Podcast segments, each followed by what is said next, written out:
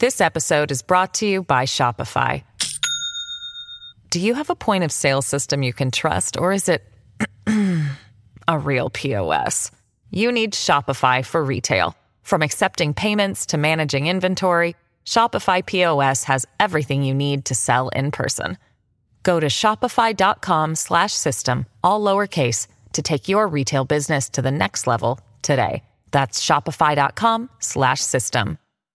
Many of us have those stubborn pounds that seem impossible to lose, no matter how good we eat or how hard we work out. My solution is PlushCare. PlushCare is a leading telehealth provider with doctors who are there for you day and night to partner with you in your weight loss journey. They can prescribe FDA-approved weight loss medications like Wegovy and Zepbound for those who qualify. Plus, they accept most insurance plans. To get started, visit plushcare.com slash weight loss. That's plushcare.com slash weight loss. Families have a lot going on. Let OLLY help manage the mental load with new cognitive help supplements for everyone four and up, like delicious Lolly Focus Pops or Lolly Mellow Pops for kids. And for parents, try three new Brainy Chews to help you focus, chill out, or get energized. Find these cognitive health buddies for the whole fam at olly.com. That's O L L Y.com. These statements have not been evaluated by the Food and Drug Administration. This product is not intended to diagnose, treat, cure, or prevent any disease. Welcome to the New Books Network. Welcome back to the New Books Network. My name is Rin Veith, and I'm a host on the Human Rights Channel. Today, we have Elora Halim Chowdhury uh, here to discuss uh, her new book, Ethical Encounters Transnational Feminism, Human Rights, and War Cinema in Bangladesh. Uh, Elora Halim Chowdhury is a professor of women's gender and sexuality studies at the University of Massachusetts Boston. Thank you for coming on the show. Thank you for having me. So, to start, um, I'm curious as to how you came to write this book in the first place. Um, this is something that you touch on a little bit in both your acknowledgments, which are just beautiful, as well as the prologue to this book. Um, so, what brought you to this particular book project? Um, yes, and thank you again for hosting me today. It's a pleasure to be here. Um, as I talk about in the prologue, I grew up uh, in the shadow of the war and within a nationalist family who endured the various uh, vicissitudes of the war and um, in a very uh, personal way. So uh, it for my generation, I would say that we grew up with stories, um, media representations, just a lot of conversations about um, what our parents' generations went through during the war. And with um, my family, I want to mention that my uh, father was an academic and an intellectual and um, always talked about within his uh, circle of associates and friends um, about what nation building means and um, the various uh, political and activist um, experiences uh, that they had during the war. And at the same time, I would be uh, privy to all these conversations uh, among uh, women in my family, my mother, my aunts, who would always narrate um, what it meant to live through this very violent, traumatic time um, on a day to day basis. And it really was uh, quite a contrast in terms of hearing the stories about uh, the political involvement of of multi-dimensional um, men in the war, but also the women's stories, which were um, more about the human experience of war.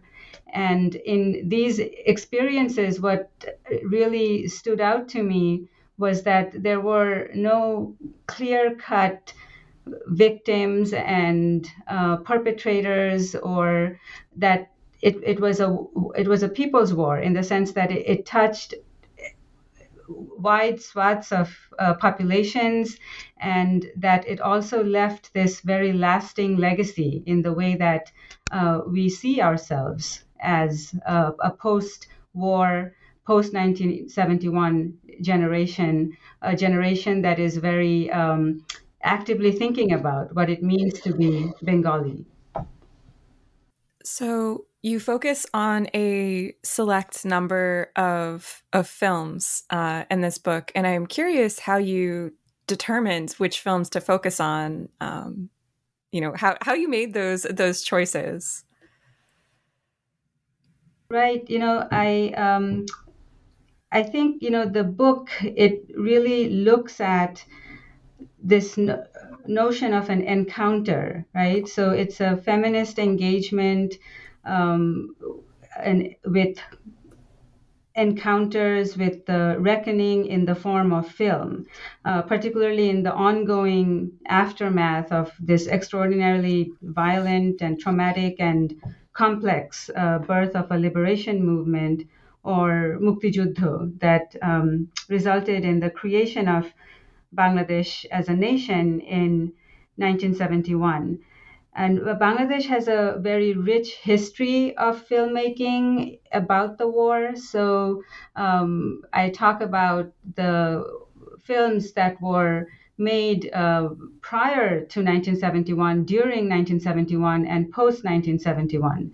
Um, and even as the war was unfolding, um, we have uh, freedom fighters uh, like Zahir Raihan and Alamgir Kabir and uh, Babul Chowdhury who were commissioned by the government at that time uh, to document this um, humanitarian uh, crisis that was unfolding in South Asia.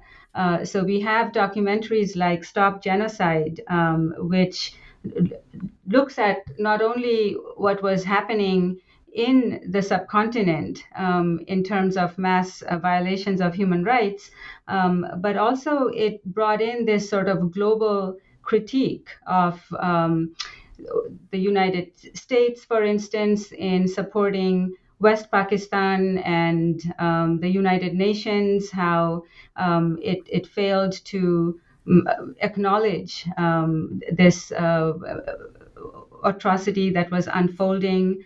Um, and also, immediately after the war, it, it, it is really unusual that in 1972 itself, we see uh, four feature films being released um, about the war. And um, the directors, even the cast and crew, were often uh, freedom fighters themselves. And so, for instance, this iconic film uh, Ora Egaro Jon, or you know, they were 11, uh, which was the first uh, commercially released film about the 1971 war, uh, featured freedom fighters. The film director himself was a freedom fighter. Uh, so we have this sort of whole genre of film that has uh, an aura of authenticity stamped onto them. Uh, because of not only the subject matter in the immediate aftermath of the war and during the war, uh, but also because of who was making them. Um, but what we see that even while these films were in a way uh, made and circulated to raise awareness about um, this relatively unknown in the global context, um, humanitarian um, crisis in South Asia. Uh, at the same time, it set up these um, very uh, rigid categories through which to look at the war. So we have this, um, you know, mass killings, um, the heroic uh, freedom fighters, the uh, violence, uh, the the murders, the arson, the looting, um, and also we what we see is uh, women uh, were portrayed as uh, mostly in minor roles, but usually they entered this whole discourse through through the lens of sexual violence, um, and what women's film, in particular in um, Bangladesh, in this const- context, has done is really push those limited representations and um,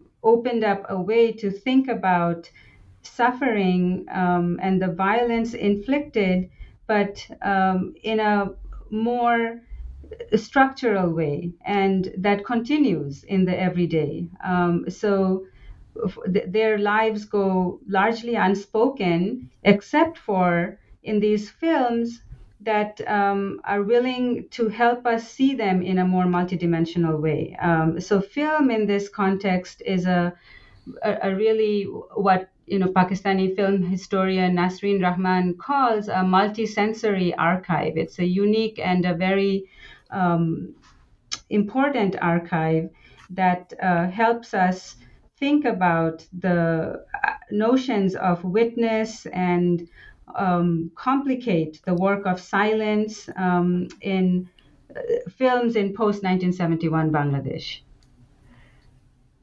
One of the um, big threads in this book is your consideration of national cinema. And I was wondering if you could speak a bit to what UC national cinema is in this context, because it, feels very important. Um, and also how your analysis of national cinema really unsettles these binary assumptions of women's experiences. And here I'm thinking of, you know, throughout the book, you you break down these binaries between like oppression, resistance, uh, things things like that. Right. I draw on this notion of national cinema from uh, the work of uh, Catherine Masud and Tareque Masud, who um, are really important um, filmmakers in Bangladesh, and um, they demonstrate how national cinema is constitutive of the founding moment of a nation but also what we consider constitutive of a national uh, culture, um, memory, and um, identity. Um, and what I try to do in the film is um, really broaden that sense of um, national cinema and how in Bangladesh it captures the particularities of the war and the post 1971 identity making, but also how uh, that cannot be looked at without a broader trans regional and even transnational history making of um, decolonization and movements for uh, liberation. Um, and within national cinema, as we know, nationalism itself has its exclusions. And the nationalist cinema in Bangladesh also um, is premised upon an, a number of exclusions. So the production um, of the, the cinema happening within a kind of a middle class um, urban based uh, movement that has come to define what national liberation has meant um, for Bangladesh. Um, and this very kind of heteronormative, um, middle class, uh, masculine experience then that defines um, the struggle for self determination.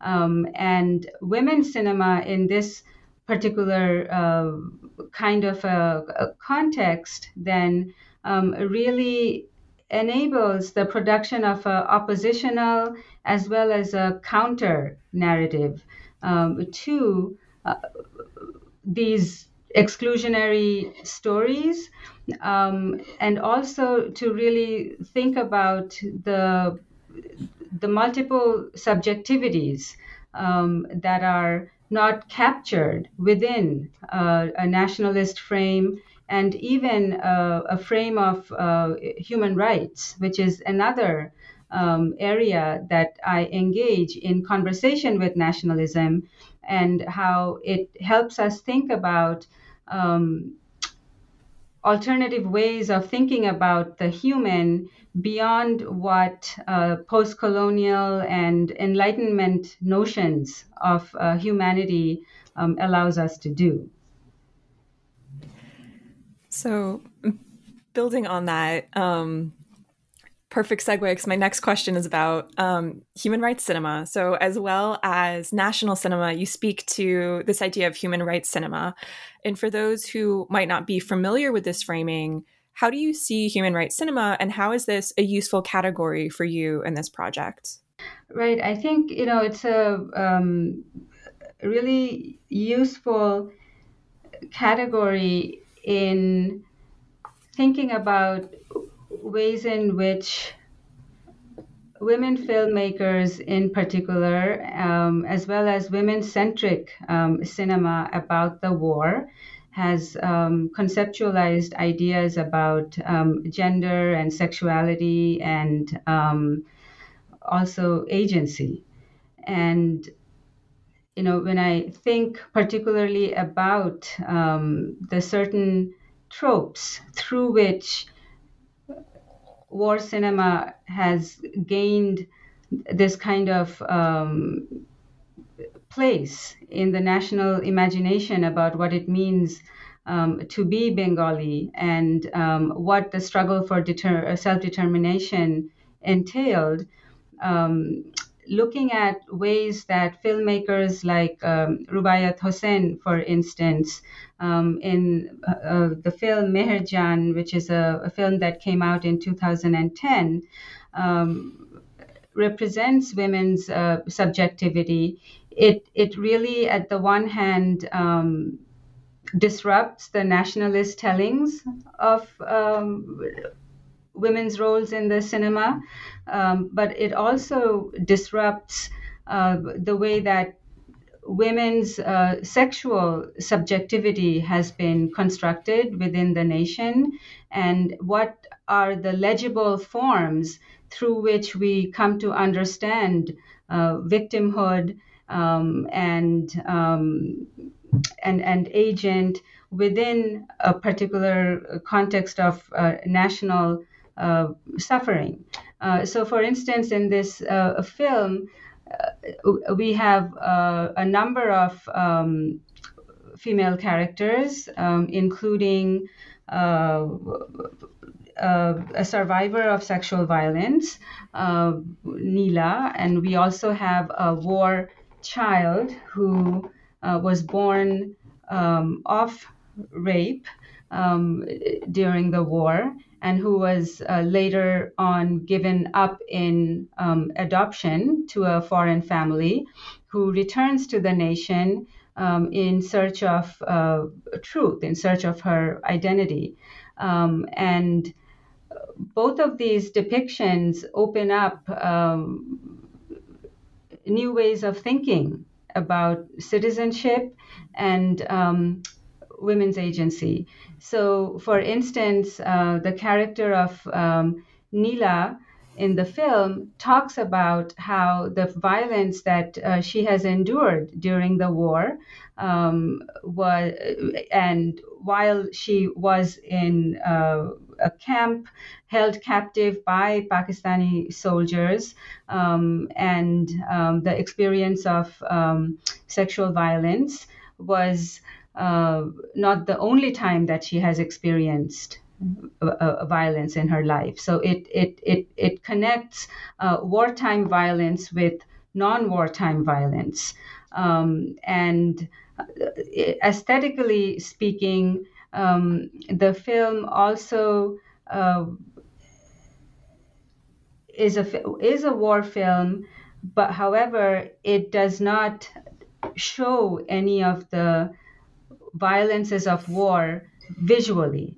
Um, however, when we see the construction of these characters like Nila or the war child who has returned to the nation in search of her identity, the trauma, the aesthetics of trauma is um, very much omnipresent in the in, in, in the film um, in in various ways in the way that um, the characters speak about their past, um, also in in terms of the the sound and the lighting and the music, the use of all of these to really create um, what Palestinian film scholar um, Hamid Dabashi has called a traumatic realism, um, and how that these uh, films have have aesthetically uh, woven into them this I, this notion of a sublated violence, uh, a, a, a, a, violent past that hasn't really been reckoned with um, fully, and so it, it's very much immersed within this um, aesthetic of um, trauma uh, as a whole. And what we also see is that um, this particular film was met with a, a, lot of resistance um, in Bangladesh, um, and um, audiences coming from various walks of life were very disturbed by um, a this depiction of um, war wartime violence as not the only time that women have perhaps um, experienced uh, sexual violence, and the response being that this is um, somehow diminishing the the violences that happened during the war, um, and of course the the the also the representation of the survivor of sexual violence in the film has been criticized um, in, in, the way that uh, that how a, a lot of um, critics found the character um, to be very bold and um, very expressive, and both in the way that she spoke, um, also the way that um, she was dressed, that she was somehow considered not to be an authentic victim and therefore not worthy of um, empathy. And um, I think, you know, I, I draw on um, scholars, particularly Black feminist scholars, who have talked about this notion of uh, summer, suffering and trauma.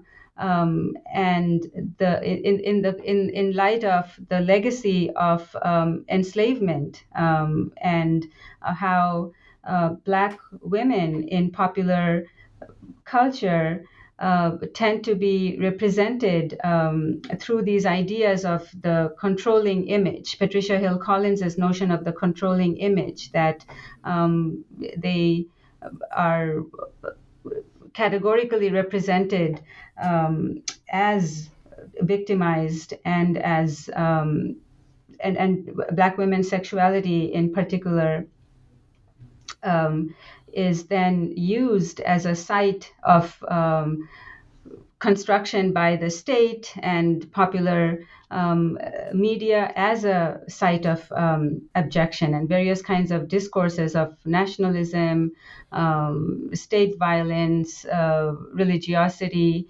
Um, these are contested through um, the way that um, women's bodies become the very site of contestation of these, um, how these discourses play out. Um, and so I, I use these ideas to think about how in Bangladeshi war cinema also women's subject positions have been created through these very rigid um, ideas about what and how a victim should look like and also how they should speak about um, their their suffering and their struggles. And in, in and and what it allows me to do is uh, by engaging in this critique of um, women filmmakers' diverse representations of women's um, roles in the war, uh, it, it expands our um, in a way, our visual uh, understanding and expands our feminist looking into th- these topics uh, in a in a way that defies the colonial and um, enlightenment discussions around humanity um, and uh, and agency. This episode is brought to you by Shopify. Do you have a point of sale system you can trust, or is it a real POS? You need Shopify for retail. From accepting payments to managing inventory, Shopify POS has everything you need to sell in person. Go to shopify.com/system all lowercase to take your retail business to the next level today. That's shopify.com/system. Mom deserves the best, and there's no better place to shop for Mother's Day than Whole Foods Market. They're your destination for unbeatable savings, from premium gifts to show-stopping flowers and irresistible desserts. Start by saving 33% with Prime on all body care and candles. Then get a 15-stem bunch of tulips for just $9.99 each with Prime. Round out Mom's menu with festive rosé, irresistible berry chantilly cake, and more special treats. Come celebrate Mother's Day at Whole Foods Market. So, um, to to ask you a question about something that you that you just mentioned, um, a, a, little bit of a longer question, um, but you engage a lot with Black feminist scholarship, and something it, it, seemed particularly salient to me that that you're really engaging with this Black feminist scholarship, particularly around ideas of surveillance and control. Here, I'm thinking of your engagement with Patricia Hill Collins, thinking through rape and lynching as an institutionalized practice aimed at oppressing Black people. So not just gender rights, gender and race. Um, and this also came up in terms of racialization, um, as you write on page uh, 175. Technologies of racialization dispose of bodies, appropriate them as products and fix them within a visual grid. And so I would love to hear more about how Black feminist scholarship helped you explore and engage with these ideas of, you know, not not just surveillance and control, but also, you know, surveillance and and control. Um, right. So I I draw on a, a, Black feminist analysis of essentially what it means to be human and and ways of living that is not always recognizable through uh, an enlightenment and um, post-colonial framework of humanity that has come to dominate human rights paradigms when we engage uh, visually or politically um, with instances of um, suffering or struggle or decolonization movements. And um, so, in the work that some of the filmmakers um, have done in Bangladesh, um, we see this expansion of the notion of humanity uh, come into light. So if you look at the film Shadhinata or A Certain Liberation, uh, made by uh, filmmaker Yasmine Kabir, it tells the story of, uh, again, a survivor of the war. Um, Gurudashi Mondol, who is an elderly woman who, um, at the time, living in Khulna district. Um, and interestingly enough, in the film, we see that she is not represented or talked about as being a Birangana woman. Now, Birangana, the title itself, it means courageous woman or a war heroine, and it was a honorific that was uh, bestowed on uh, women survivors of sexual violence um, in the immediate aftermath of the war by um, the government of Bangladesh in a in a really globally unprecedented gesture um, in a post-conflict situation to recognize the uh, the roles and particularly the sacrifices that women um, have made in uh, nationalist struggles um, in enabling the nation to emerge as a as as as uh, as independent.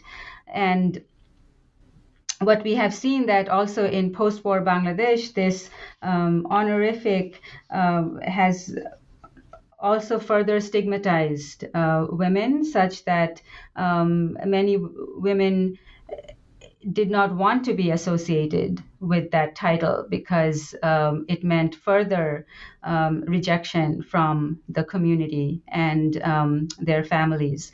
And in this film, what we see is uh, Gurudashi Mondol, the uh, the protagonist around whom the fil- film um, is constructed, uh, she really defies these categorization in, in, in many ways. So the film opens with some historic footage of what nationalist leaders have promised the nation and promised the ordinary people of Bangladesh for um, their sacrifice in the war. And uh, that is juxtaposed by um, Gurudashi Mondol herself directly engaging the filmmakers and asking them why they are even having this conversation with her and if they have been sent by these same nationalist leaders who we see making um, these very um, powerful statements about the freedom that all um, citizens of Bangladesh um, have um, enjoyed as a result of this um, war and the various kinds of sacrifices. And we also see that the community members that she lives among um, address her as uh, someone who is a, a, good woman, someone who is a loving uh, mother, someone um, who may be a mad woman. Um, so in, in various terms, but uh, neither Guru Mondol nor anybody in the community uh, necessarily refers to her um, as a Birangana woman. And what it really alludes to is that how um, this the way that women have particularly survivors um, of the war have been uh, memorialized and also um, integrated into the story of national liberation um, is incomplete. It doesn't really capture um, the various dimensions of um, women's uh, struggle, including sexual violence, but also structural violence of um, other sorts, and also in uh, not fully recognizing in the ways in which that women perhaps want to be integrated in the national story. So, for instance, one of the things that uh, Gurudashi um, asserts in the film is that she wants to sit down with the prime minister and share um, in, an attempt to share some of the burden that of, of pain that she lives with. Um, and we also see in the film that uh, she is dressed in sort of the colors of the national flag um, and is wearing this uh, cap that says victory to Bangladesh. Um, and she makes this attempt to go and see the prime minister when she happens to be in her town for a rally commemorating the war. Um, and, and there's an image of uh, Gurudashi Mondol in, in the film um, looking at the camera across um, these bars, these very sort of you know prison-like bars, and she talks about how she was held back from um, meeting with the prime minister and sharing um, this burden uh, of um, a pain that she carries with her, and that may have been lessened if um, somebody actually um, sat down and listened to her her experience. We, what we also see in another really extraordinarily illuminating moment in the film is the way in uh, which Guru Mondol um, implicates the viewer and the filmmaker um, in a in a gesture of um, witness um, and also alliance making uh, to come with her in this journey. And uh, so instead of being someone who is um, being represented, she is very much part of this um, multidimensional process of the storytelling um, in which she is encouraging uh, viewers and um, filmmakers themselves uh, to be integrated in that journey in producing something um, that might be uh, broadening the notions of um, humanity um, and subjectivity. And I think that um, this expansion of what it means to be human um, is really very importantly um, demonstrated in Black feminist theory.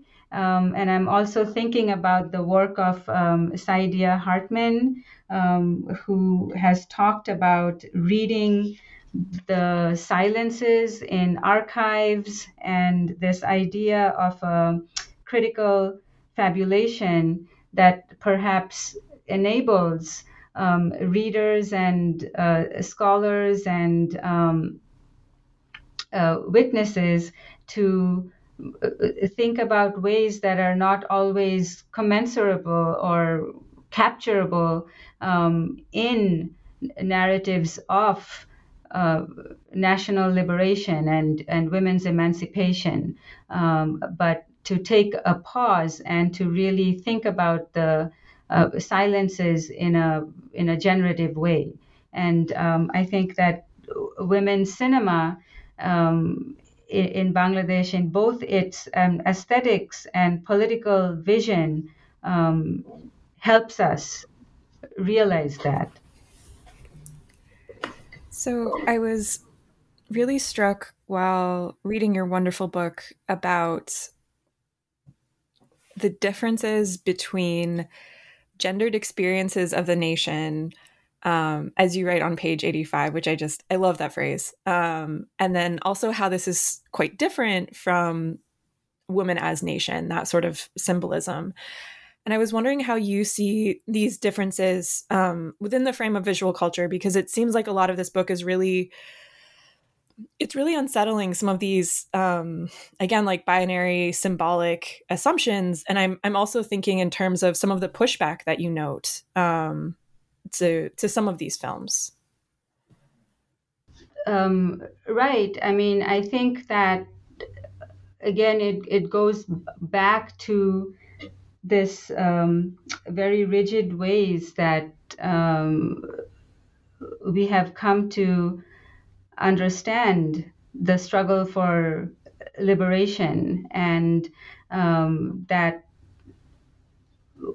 what feminist uh, scholars really help us um, open up that conversation. So, for instance, um, the, Anne McClintock talks about all nationalisms are violent, and uh, you know, if you look at also transnational feminist scholars who have talked about um, how women's bodies are sites of embodied knowledge production um, in the context of conflict and war and trauma. And I'm particularly thinking about um, Latin American feminist scholars um, who've also really uh, furthered our understanding um, of of this uh, phenomenon of um, uh, knowledge emanating from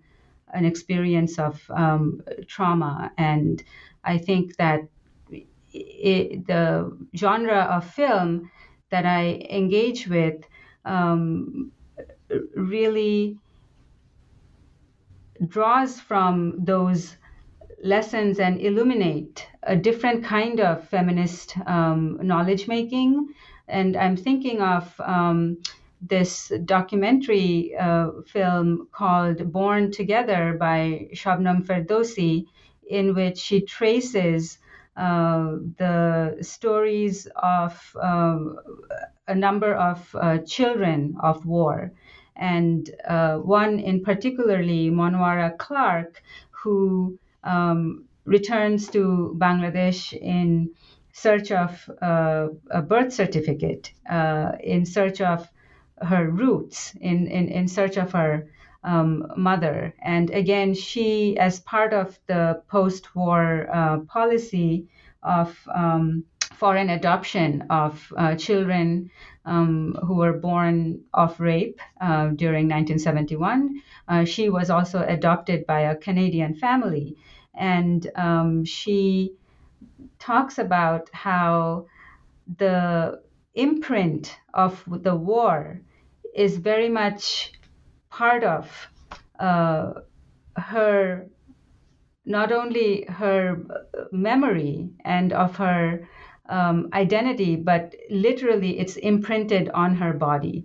So she talks about how her mother was uh, struck by uh, a bayonet uh, by uh, a Pakistani soldier and uh, while Monwara Clark was still in her mother's womb. And so that imprint from that um, strike is on her body. And it is a way that um, her subjectivity has been has emerged out of that trauma and that her uh, positionality as a, a, survivor of war uh, who has been given up by the nation of Bangladesh. And uh, the kinds of violences that that has enacted on women in, in multiple registers um, and how that continues to enact different forms of violence um, on um, different generations of uh, survivors of the war and how that should be folded into um, the story of um, the nation and um, and in our also attempts to um, recognize the the the, the citizenship of um, the children of war who have not been granted that, um, who have not been granted that. So um, I think, again, this idea of um, binary ways of thinking about um, the nation in terms of agent and victim and perpetrator and violence, uh, even emancipation and oppression are really opened up um, by the questions that are uh, raised in in these uh, films, and also it it gives us a way to think about um, an embodied feminist knowledge production and an aspiration towards uh, justice, as um, I talk about in the film, that these are all really uh, justice seeking films. And also what that justice should look like um, is very much informed by um, these layering of uh, violent encounters, but also that how engaging with this kind of an encounter of uh, feminism and um, humanity and visual practices that we might be thinking of justice in a, in a in a different way. So I could speak with you for hours about this book, um, but we are unfortunately approaching um, the end, and so I have um, one more one more question for you about this book be, before we we close.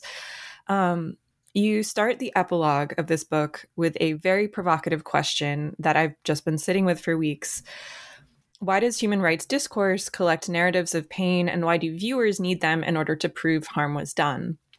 Page 178. And you note a number of different instances where, you know, people are um, resistant or have uh, strong reactions um, to some of the films that you discuss.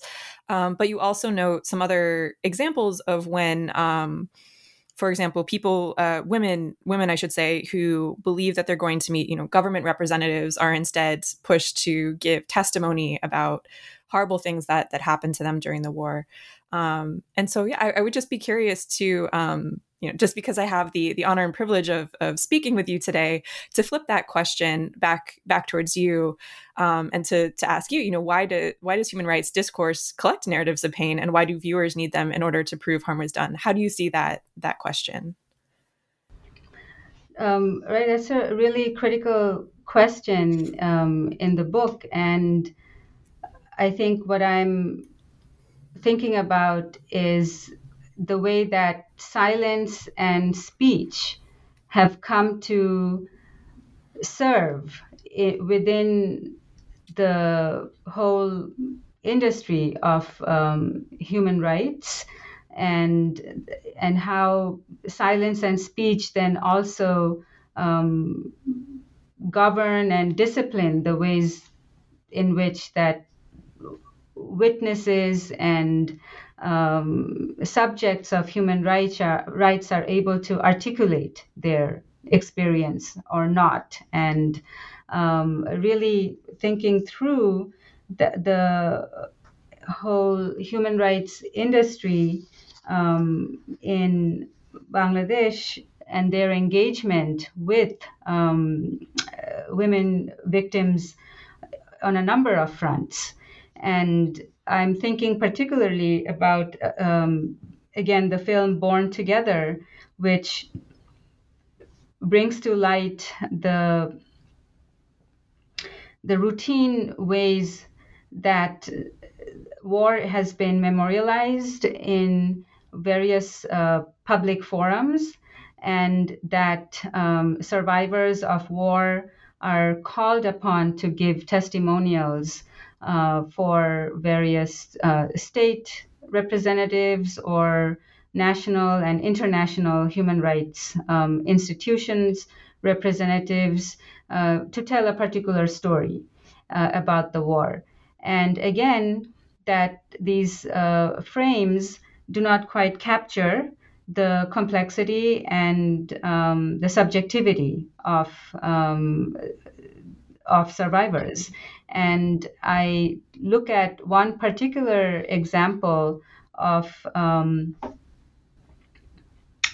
a war child who um, is an adult male, and he accompanies his mother to an event in Dhaka city held at the press club. And it is quite stark um, that Sudhir Bormon, um, this um, young man, is shown seated in a row of empty seats at the back of the auditorium. And juxtapose that with a panel of experts on a stage who are going to be talking about um, justice for war victims. And he's uh, summoned at one point to come on stage and talk about his experience. And um, he talks about growing up uh, poor and destitute and um, not having a father and what that has meant uh, for him at a psychological um, in the psychological realm, but also in the social and economic um, realm. And he walks off uh, stage uh, with tears in his eyes behind the panel of experts, and it's a it's a very telling moment. I think that that captures the how the human rights um, paradigm and also institutions um, use survivors, narratives, and stories and silence in instrumental ways to um, further a narrative of um, of savior and victimization, where um, again uh, the, the, the the complex humanity um, of individuals are not quite engaged with in a in a full dimension.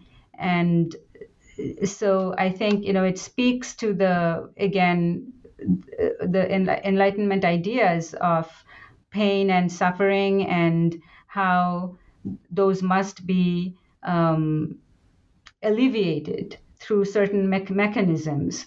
And these um, mechanisms might be, you know, truth and reconciliation uh, vehicles, and that survivors can enunciate their pain when called upon, um, and that these frameworks also provide um, a kind of a way to what feminist scholar Nayanika Mookherjee she calls it, it it, it it gives one a narrative license in a way to construct narratives that fits a particular uh, intent or paradigm that um, has a a very kind of a path closure and uh, formulated within it. And um, so there's always of course uh, ways that these uh, silences and speech um, don't exceed those kinds of paradigms. And uh, so how can we really engage with those um, silences and and aberrant speech uh, that that might uh, help us think about justice um, in a in a broader way beyond these legalistic kinds of um, repetitive uh, testimonial um, giving instances. Thank you so much for your time today, and thank you for speaking with me about ethical encounters. Um, before we close, would you like to let listeners know about other projects you might be working on? Oh, sure. So I'm continuing um, my work on women's uh, cinematic narratives and um, looking at women's cinema and how it constructs the idea of uh, the new Bangladeshi woman within discourses of development um, and globalization um, in post independent Bangladesh. So I'm moving away from a nationalist framing um, to other kinds of uh, broad discourses that have come to uh, shape identity for um, the national subject and very sort of multidimensional, contradictory, contestory identities of um, women within um, discourses of globalization and um, development in Bangladesh. Sounds so exciting. Um, thank you again for speaking with me and have a great rest of your day. Thank you, Reen. It's been a pleasure.